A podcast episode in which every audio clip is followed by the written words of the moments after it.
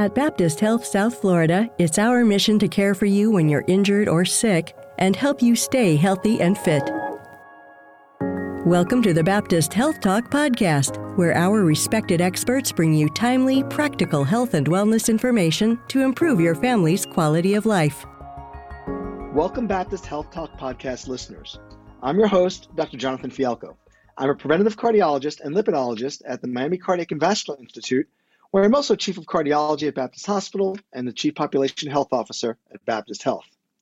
Heart disease is a leading cause of death for women in the United States. In fact, it causes about one in four female deaths. Yet it remains perceived that it's a disease of men. Why is that? And why do women experience heart disease symptoms or signs differently than men? Studies show that women wait more than 30% longer than men to get to a hospital after first experiencing symptoms of a heart attack. And women are 50% more likely than a man to be diagnosed incorrectly after a heart attack. And since heart disease is felt to be preventable over 80% of the time, what drives this avoidable consequence in women and what can we do about it? To discuss what is different about a woman's heart from a man's and what women can do to help themselves when it comes to heart health is Dr. Andrea Vitello. She's a cardiologist at Miami Cardiac and Vascular Institute and part of the Miami Cardiac and Vascular Institute Prevention and Risk Reduction team. And she has a special focus in prevention and women's heart issues. Welcome, Andrea. Welcome to the podcast. Thank you so much, John. Thanks for the invitation. So, Andrea, let's start with some basic concepts. Um, we'll get into various things like uh, how women women perceive heart uh, uh heart problems and and what women should do to keep themselves heart healthy. But are there any structural differences between a woman's heart and, and a man's heart or their blood flow or arteries? What are the actual anatomical and physical differences? In terms of just anatomy, we know that uh, females tend to have smaller coronary arteries than males do. And so that, that's one of the, the main uh, things that we, we see when um, we are diagnosing females with cardiovascular problems. We can see that in uh, invasive studies, and it certainly helps in terms of knowing this information for how we treat them um, moving down the road.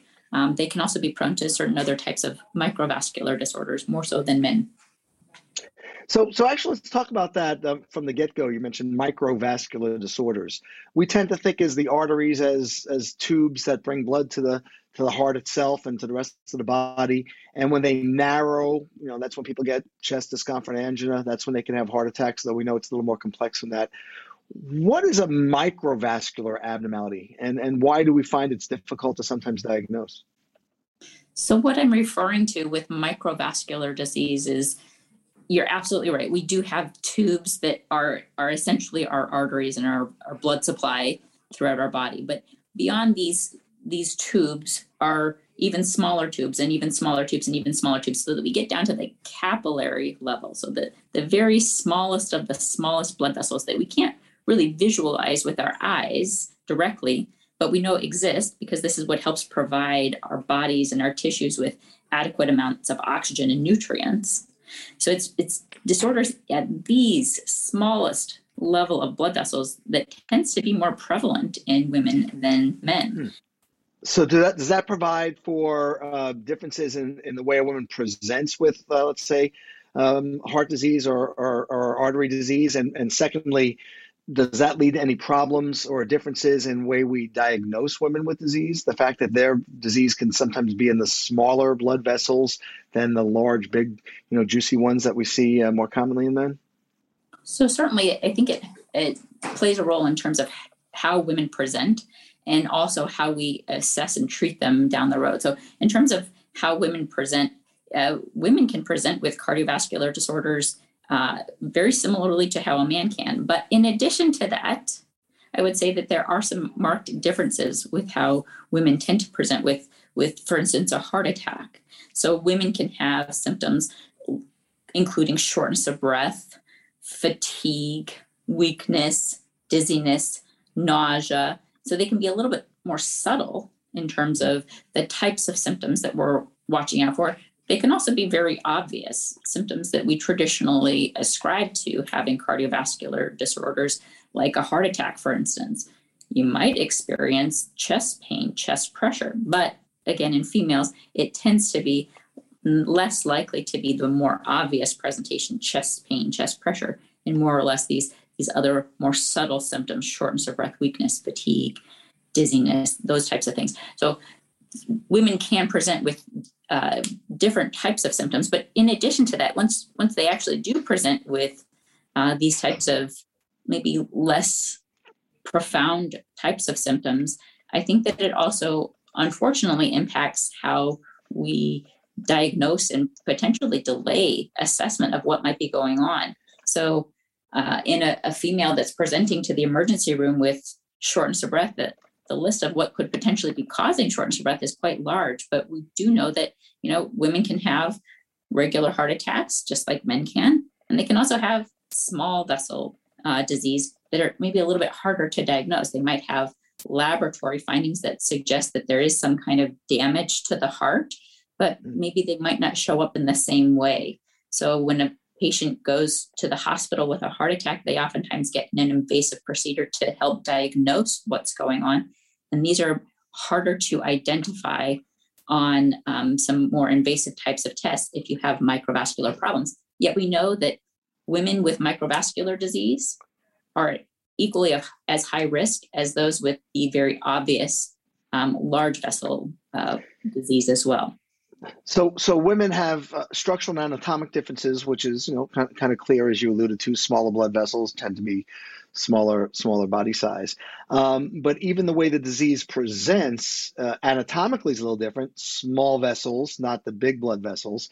Then, when they actually have symptoms, well, of course, a woman can have the same crushing chest pain that we read about in the textbooks and we see on TV. But sometimes you're saying fatigue, dizziness, non symptoms that they don't always think of as the heart can sometimes be the signs. And then when they come to the emergency room, it might be missed as well. Do, do you see that? Have you seen cases, for example, where a woman um, either, you know, has symptoms and it's told, oh, it's not your heart, and turns out it is, um, you know, in, in follow up? Have you had circumstances like that? Absolutely. Unfortunately, it's just, I think that um, not only do women maybe ascribe their symptoms to something else, but also do practitioners who are evaluating um, female patients. They might also believe that their symptoms are not related to ischemic heart disease or, or low blood supply problems to the heart. Um, you know, I think traditionally, in even within the field of cardiology, we, we think of ischemic heart disease uh, related to obstructive epicardial coronary arteries. So these are the large blood vessels that we can directly visualize um, with uh, invasive procedures, but uh, we're a little less able to uh, address the microvascular problems that that we can't really see, we can't identify and say, here's a picture, this is what you have. It, it's harder to, to diagnose those, but uh, it can still be major risk. I would presume that in your practice and what you've seen in these types of cases, and especially as an expert in women's heart disease, and, and I've seen cases like it as well. So a woman might have symptoms, they bounced around the doctors, no one could figure out what it is. Then they might wind up with an actual heart attack, which obviously in retrospect would say, wow, that's what those symptoms are. Yet at the same time, we don't want every woman who feels a little tired to say, oh my God, I got to go to the emergency room. So by the time someone comes to your office saying, you know, again, I've been short of breath lately and can't explain it, or I used to be able to walk long distances, now it's tiring, or someone refers them, um, is it the same kind of evaluation and workup if they might have this microvascular component? And if so, um, are there different treatments for women with this microvascular component than with the large blood vessels? It is certainly the same type of cardiovascular evaluation. Certainly, we want to make sure that history alone is very, very helpful in terms of understanding what's going on with a woman's symptoms. What are they experiencing? What is limiting them? What are uh, maybe activities that they used to be able to do that they are no longer able to accomplish. Um, and so that can be very helpful to understand. But yes, you know, in terms of diagnostic evaluation, it's still very important to make sure that we are checking uh, stress tests when appropriate um, and getting more and more thorough evaluations if their initial testing becomes is abnormal. Um, so even if the uh, stress test points to an abnormality, but the the gold standard um, invasive procedures don't necessarily say that there's a large blood vessel that they can fix with a stent. It's still part of uh, understanding what might be going on with the rest of their vascular supply, understanding that they might have small blood vessel disease that we can't necessarily fix with traditional uh, treatments like stents, like small wire mesh tubes that push blood vessels open. Sometimes the blood vessels are simply just too small to accommodate something like that. But then we're still also assessing their other risk profiles. What is their blood pressure? What is their family history? What is their cholesterol? What is their physical activity? What kind of dietary habits are they adhering to on a regular basis? And is this also an area where we can help improve their cardiovascular health? So, so um, this is great information. I want to I want to delve into this again, this microvascular presentation a little bit. Um, so, a, a, woman comes in with symptoms either at the hospital level or or to a doctor's office, and hopefully, you know, someone uh, um, um aware of how women can present a little differently with cardiovascular disease. They get a workup. We find the heart's not getting blood. We might do an intervention, and we say, wait a minute, there's no major blockage here. It's not your heart but you're saying in certain circumstances it still could be their heart. The woman's not crazy, obviously. And then, though, the important part is the treatments would still be to get your blood pressure under more aggressive control, lower your cholesterol, and, and, and improve your lipids. Don't smoke, which means it's not a death sentence saying, well, no big blockage, good luck. There are things you would offer them in terms of staying healthy and or improving their health and staying healthy. Is that right? Absolutely. I think that that's really well said. Unfortunately, I think that that's where a lot of practitioners may fall short and they say, well, we don't see an obvious blockage, you're done. But this is where it actually still does apply to a female patient. We still need to be aggressive at, uh, at regulating your risk factors, at controlling blood pressure, at controlling cholesterol values. And, you know, some other areas that maybe females don't necessarily consider that they fall short, but maybe this is physical activity, maybe it's dietary habits. So mm-hmm. I think in general, we need to recognize that cardiovascular disorders can present in typical ways as well as in uh, not so clear cut ways, but everyone should understand what their cardiovascular risk is, regardless of the symptoms that they're having. So, so um, uh, that's a great segue. So, you mentioned quite articulately that lots of symptoms can be signs of impending cardiac problems beyond just chest discomfort, and women, men as well, should be sensitive to that. And again, just basically, if you're not feeling right, get checked out.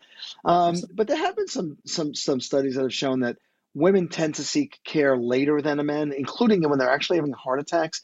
First, is that something you've actually seen uh, in your practice when you're speaking to a woman? It seems like they were more symptomatic for some time, and either didn't recognize it, and if so why do you why do you believe that's the case? What what is what goes through a woman's mind? Is it denial or is it I'm too busy or what, why why is is it true and if so why?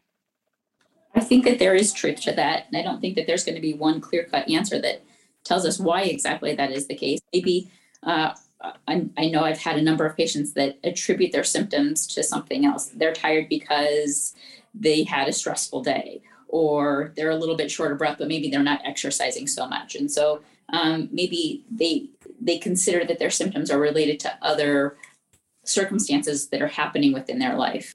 I'm sorry, what was the second part of your question? uh, so, so yeah, no, I appreciate that. So, if in fact women do seek care later, um, what are some of the reasons you mentioned? You know, some of them they, they they attribute it to other symptoms, which is a good one. And I think the other thing would be just, you know, do you see it where, you know, I don't have time. Uh, I got to take care of the kids. I work. I have all these other responsibilities. Um, I find in my practice, it might be skewed, a lot of times the men come in because their wives sent them, and I've never seen a woman come in because the husband sent them. Um, obviously, yeah. an anecdote, but do you find that you know just even even culturally uh, exists? Uh, certainly, I think that you know, unfortunately, we as females, they you know they might be putting their own health uh, on the back burner, so to speak, relative to the rest of their family's health, and delaying seeking care for something that they think that they might not have or maybe they don't really want to have and so having mm. some level of ignorance about what might be going on might be uh, where part of the problem lies um, you know in addition to that i think that uh, some traditional risk factors that we think of as being problematic for cardiovascular health might actually be present at a very early age but maybe our female patients don't consider that they have these higher cardiovascular risks. So therefore, this this symptom that they're experiencing can't possibly be related to their heart. What what would be some of those conditions that so a younger woman might might be a marker that they are at a higher risk for cardiovascular disease as they get older? So certainly something that is unique to females is conditions that develop during pregnancy. Um, pregnancy induced hypertension. So a female who has not had high blood pressure traditionally, but then during pregnancy develops high blood pressures, blood pressures over 140 on the top under 90 on the bottom, those types of blood pressure readings after 20 weeks gestation um, can certainly raise risk for cardiovascular disorders. Um, preeclampsia, which is a more serious form of uh, hypertension experienced during pregnancy, that has other issues that go along with that. Um, preterm labor, um, and so when you're asking someone about their cardiovascular health, understanding what their pregnancy history was doesn't seem like it would be a related risk factor, but it certainly is. So, having preterm labor, anything where you're delivering because of pregnancy induced complications, delivering under 37 weeks, that's a higher marker risk wow. for cardiovascular disease. Gestational diabetes, that's a marker for higher cardiovascular risk. Autoimmune disorders. So, a woman who has gestational diabetes, but the sugar returns to normal after the delivery of the baby, that condition does indicate a higher risk for cardiac disease as as they get older. Yes, it does. Uh, yes. Yeah, wow. Yeah. So, um, so these are the markers you're saying of someone who, in their younger, healthier lifetime, you know, might say, "Hey, listen, I, I need to be more attentive towards my cardiovascular health and fitness," which is which is interesting. How about, um, and this is probably a topic which which maybe our, our, producers will have us do in the future, in and of itself. Um, a couple of minutes before we wrap up on hormones um, eh, positive and negative. So, is there any is there anything that testosterone does, for example, in a man that's beneficial to the heart or drives a heart condition?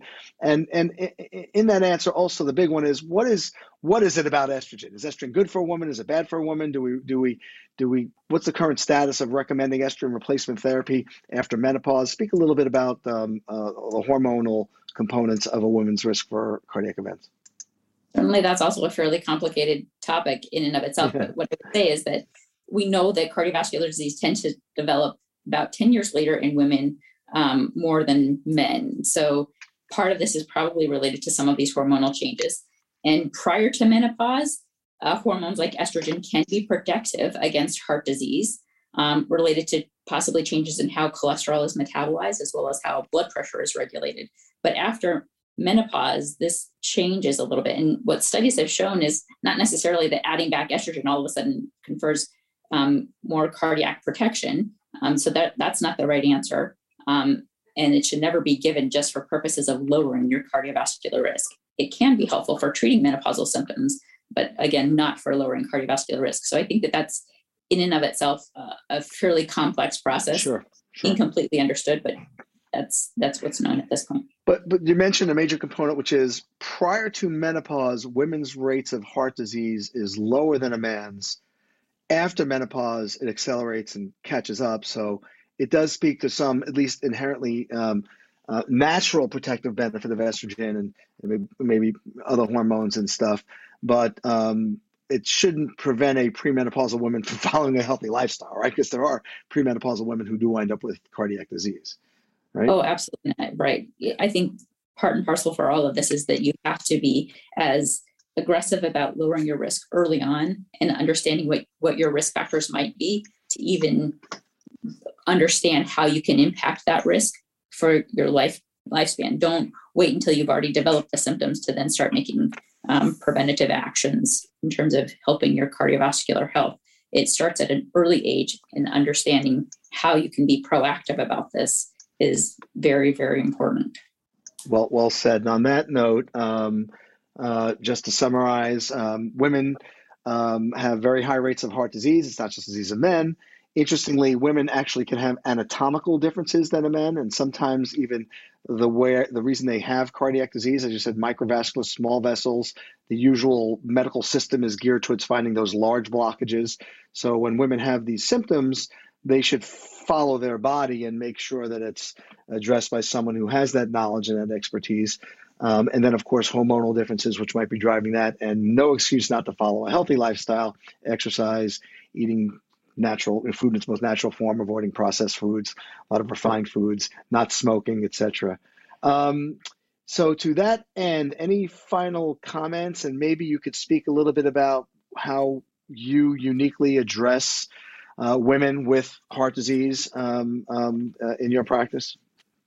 Certainly, I, I think that it's important to understand what one's risk is. So I do a, a fairly thorough history and making sure that I understand what type of symptoms they have if they have any, and if they don't, what types of behaviors are they following on a regular basis? Are they being physically active? And if not, why is that the case? Is it because of symptoms that they might not be attributing to cardiovascular problems? Or is it because they've maybe found a, another reason not to be physically active? Um, looking at their blood pressures, their blood sugars, looking at their cholesterol disorders, um, understanding more about their pregnancy history, their um, other other medical problems, cancer history, as well as another uh, risk factor for cardiovascular disorders, and then also helping them to create a timeline to schedule time so that they make healthy behavior changes, making time for uh, adequate physical activity, which is just as important as all other preventive measures in that we do in medicine. Making time to uh, make good dietary choices, and uh, again, knowing what what that looks like for them in their long term health goals down the road. So very individualized, customized approach to the patient and whom you're evaluating, which is which is which is unique and certainly fantastic. Really appreciate uh, your time, your expertise. A lot more we can do in women, in particular women and heart disease, and I'm, I'm sure we will have you back for our podcast to dive deeper into some of these topics. But it was a great overview. I really appreciate the info. And to our listeners, remember that you can send us your comments and suggestions for future topics at Baptist Health Talk at BaptistHealth.net. That's Baptist Health Talk at BaptistHealth.net.